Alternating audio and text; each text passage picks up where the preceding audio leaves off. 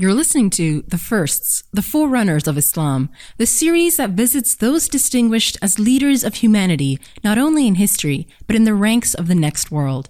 Dive into the stories of the giants who were the first of their kind as they rose to the occasion and became preserved inspirations for generations to come.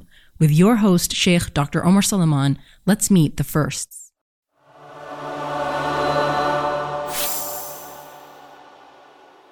The next person that we're going to cover is a man by the name of Suraqa ibn Malik. And Suraqa ibn Malik, uh, his name is Suraqa ibn Malik ibn Ja'sham. Uh, his nickname or his kunya was Abu Sufyan, not the Abu Sufyan ibn Harb, but Abu Sufyan, uh, Suraqa ibn Malik. And Suraqa radiallahu ta'ala anhu is a bounty hunter. He's someone who knows the desert. He's someone that used to go scout places for battle. And this is a very interesting, you know, profile of a person. You often find that people that are interested in war are not interested in anything else. And this is before and after Islam, subhanAllah. There are people that are just dedicated to the craft of the battlefield. He's one of those people who's only interested in the arts of war, scouting out camps. And he's someone, radiallahu ta'ala anhu, who used to go out there and he could count the amount of troops that were present in a place just by the footsteps, the human footsteps, as well as the footsteps of any animals uh, that were to be found. So Suraqa ibn Malik radiallahu ta'ala anhu is a Meccan. And he's someone who lives also to the outskirts of Mecca, around the area where Hunayn will take, where, where you'll start to see Ghazwat Hunayn. So he's someone that lives also amongst these people that are not city people, right? And of course, that's a profile, once again, that goes out and that traces these things. Now, Abu Jahl announces the bounty on the head of the Prophet ﷺ when the hijrah happens. Abdullah ibn Urayqit has come back, and now it's known that the Prophet ﷺ escaped with Abu Bakr anhu, and they know that Amir ibn Fuhayra radiallahu ta'ala anhu is with them as well. So Abu Jahl announces the bounty on the head of the Prophet ﷺ. Does anyone know what that bounty was? I already said it a little earlier. A hundred camels. Imagine what 100 camels is like back then.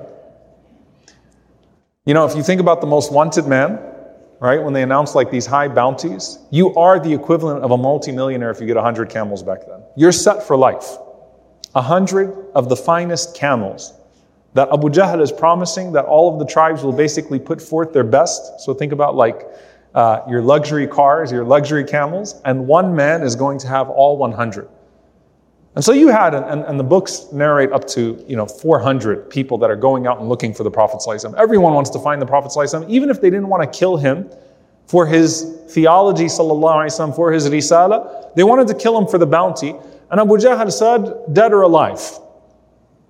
I don't care if you kill him or if you bring him back to me alive, but the bounty is the same 100 camels. So Suraqa, who has ignored the affair of Islam, and, and again, I want you to think about the profile type.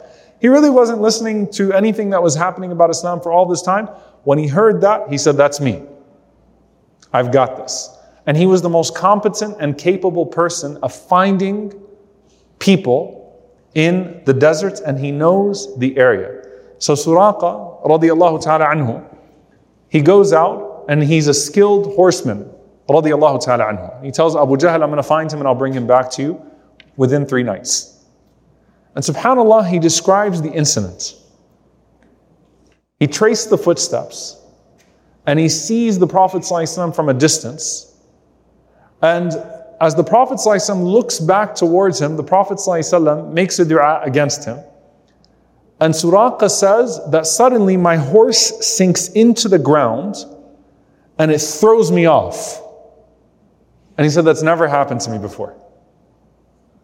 So Suraqa says, That was weird. Something is happening here. Something is strange. Clearly, there's something going on with this man.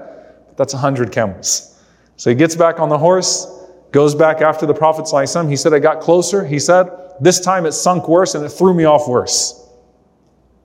And the Prophet is unfazed by the oncoming bounty hunter, right? He doesn't care, sallallahu alayhi wasallam. He's continuing to proceed, alayhi salatu wasalam. And Suraqa says, so I got on there and I tried it again, right? And he actually says in one narration that I was kind of confused by the situation. So he said, I pulled out my arrows. And what did the Arabs used to do? Like, how did they used to roll dice? They'd cast light, their lots, right? That's how they rolled the dice. Like, flip a coin, roll the dice. He's like, should I be doing this or not? And he doesn't have a deen. He really doesn't have a religion. So he's depending on luck here, right? He's depending on some sort of, uh, some sort of messaging from the arrows. And he said, and I casted the lots and they pointed to the opposite direction. But I still said to myself, a hundred camels. I'm not going to let a hundred camels go. So he said, so I got back on my horse and I pursued and I got so close to the Prophet ﷺ that I could hear him and he could hear me. So like now we're not even in a distance anymore. Like this is, he's right there. I just have to rope him up, sallallahu alaihi wasallam. And he said, and it happened again. The horse threw me off. So he said, I called the Prophet sallallahu alaihi wasallam and I said to him, Oh, so and so, can you invoke your Lord to let me go and I promise you I won't harm you? Like, make dua that Allah frees me and I'm not going to harm you, but I just want to come talk to you now. Like, I'm not going to harm you. So the Prophet ﷺ makes dua, he supplicates, and Suraqa is able to come up to the Prophet ﷺ and Abu Bakr radiallahu ta'ala anhu and Amir ibn Fuhayra radiallahu ta'ala anhu. And Suraqa says, I said to the Prophet wasallam, it is clear that whatever this affair of yours is, it's going to spread throughout the world. So he said, I want you to write for me a guarantee of protection, aman, that when your affair spreads to my part, that I'm going to be safe. Like, I know that whoever you are, I don't know anything about your religion. I don't know anything about your deen. I don't know anything. I mean, he's saying, Amrika kahada. Like, all I know is that this affair of yours, whatever's going on here with you, is pretty remarkable and amazing, and I don't know what it is, but I want a guarantee from you that whenever it comes to my area, I'm going to be safe. So, what did the Prophet do? He actually gave it to him. so, he asked Amir ibn Fuhayra to write him down, Amanun min Rasulillah sallallahu alayhi wasallam here's your amnesty from the Prophet like this is your, your, your, your safety license, your contract. Once Islam comes to your area, that hey, I'm good. Like don't mess, don't mess with me. So Suraqa gets it from the Prophet and subhanAllah, he knows that he's gonna get, he knows that this man is special. He, he no longer cares about the hundred camels, right? The whole thing about getting a hundred camels no longer matters to Suraqa radiallahu anhu. It's just don't hurt me when you catch me. Or whenever Allah gives you victory, when Allah gives you success, just don't hurt me. And the Prophet, ﷺ, of course, if he wanted to hurt him, he would have hurt him right then. He could have took the, the spear and just killed him right then, right? But the Prophet ﷺ has bigger ambitions. He has a bigger way of thinking, sallallahu and a bigger heart. So the Prophet ﷺ gives it to him. And then he says to the Prophet ﷺ, وهذه كنانتي فخذ سهما منها فإنك ستمر على إبلي وغلماني بمكان كذا وكذا فَخُذْ مِنْهَا حَاجَتَكَ He said, and by the way, here is my arrow, and I've got a place where I have all of my camels, and I have a bunch of servants.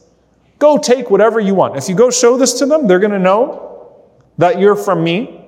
And Ya Rasulullah, go ahead and take all the camels that you want and take all the, the, the, servants that you want. It's all yours. And the Prophet ﷺ responded, this narration is Sahih Muslim, قال لا حاجة لي في إبلك. I have no need for your camels. Go ahead.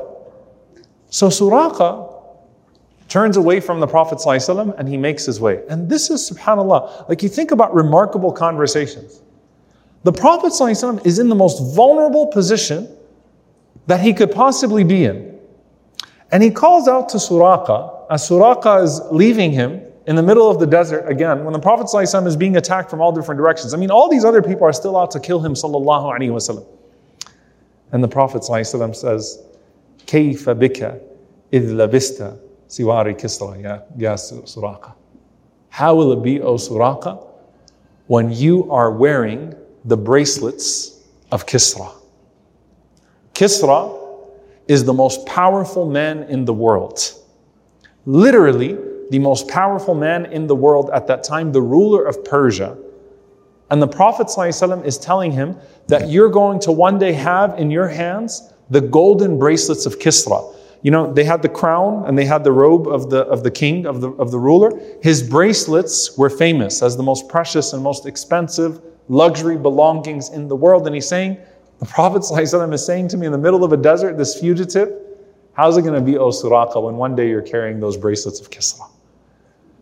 Suraqa looks back at the Prophet ﷺ, he says, Kisra, Kisra the son of Hurmuz? Like, is there another Kisra that we don't know about here? That Kisra? Like, imagine, subhanAllah, if this conversation is happening in a remote part of the world and the most powerful man in the world, you're being told that you're going to carry his most precious possession by a person who's a fugitive in the middle of a desert. He says, Kisra, the son of Hurmuz? The Prophet smiles at him and just walks away. Subhanallah. Suraqa went out there looking for a hundred camels and was willing to kill the Prophet and now he's asking the Prophet for safety.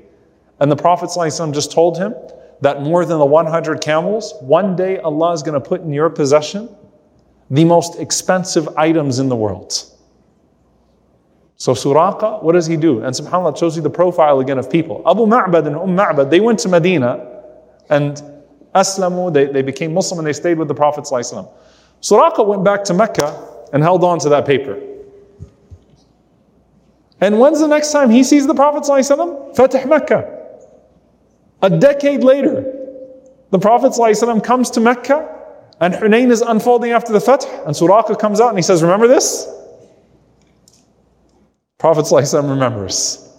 Suraqa says, Ashhadu an la ilaha Allah wa ashhadu annaka Rasulullah. I knew Allah was going to give you victory. And I bear witness that there is one God and that you are the messenger of Allah. And then Suraqa, anhu, becomes a companion. Subhanallah. I mean, he waited all that time holding on to that, that document to just say, remember this. And what ends up happening subhanAllah, uh, as time goes on, the Prophet ﷺ passes away. Abu Bakr ta'ala anhu assumes the khilafah and his time passes. And then Umar bin Khattab ta'ala anhu assumes the khilafah. And the battle between the Muslims and the Persians unfolds. And in one year, the most powerful empire in the world that was at war with the Romans for over 700 years falls to the Muslims who the Persians looked at and said, the Bedouins of the desert. Like, what are you people going to do to us, right? And we're constantly picking and bullying on the Muslims from different directions and bothering them and attacking them. And in one year, Allah subhanahu wa ta'ala gave the Muslims victory over the Persians. And Salman al-Farisi radiallahu anhu, Sa'd ibn Abi Waqqas radiallahu anhu, enter into the most luxurious palace of the world, which they used to call, what did they used to call it at the time? Does anyone know? They used to call it the White House, basically. Right? It was the White Palace of Madain, uh, which, which was considered uh, the largest palace in the world at the time. And all of those possessions come out of that palace.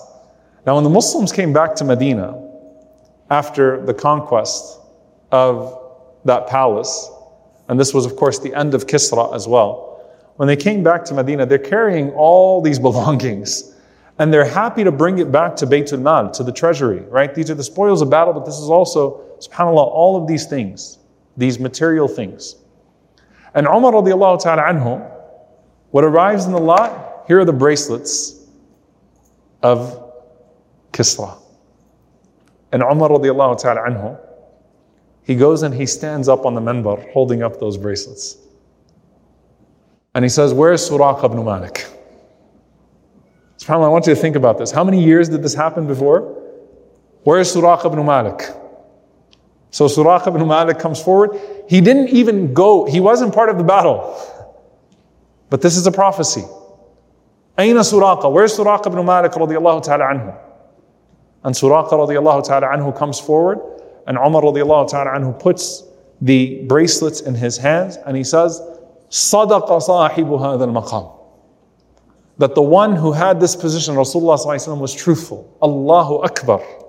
Right? Like look what look what came true. The most improbable transfer came true right in front of your own two eyes. And Umar radiallahu ta'ala anhu is showing Suraqa radiallahu ta'ala anhu holding these bracelets and he's saying to him, Irfa' yadayk, hold up your hands. وَقُلِ الْحَمْدُ لِلَّهِ الَّذِي سَلَبَهُمَا كِسْرَ بْنِ هُرْمُزْ وَأَلْبَسَهُمَا سُرَاقَ الْأَعْرَبِي Say Alhamdulillah who took these away from Kisra, the son of Hormuz, and instead gave them to Suraqa, the Bedouin.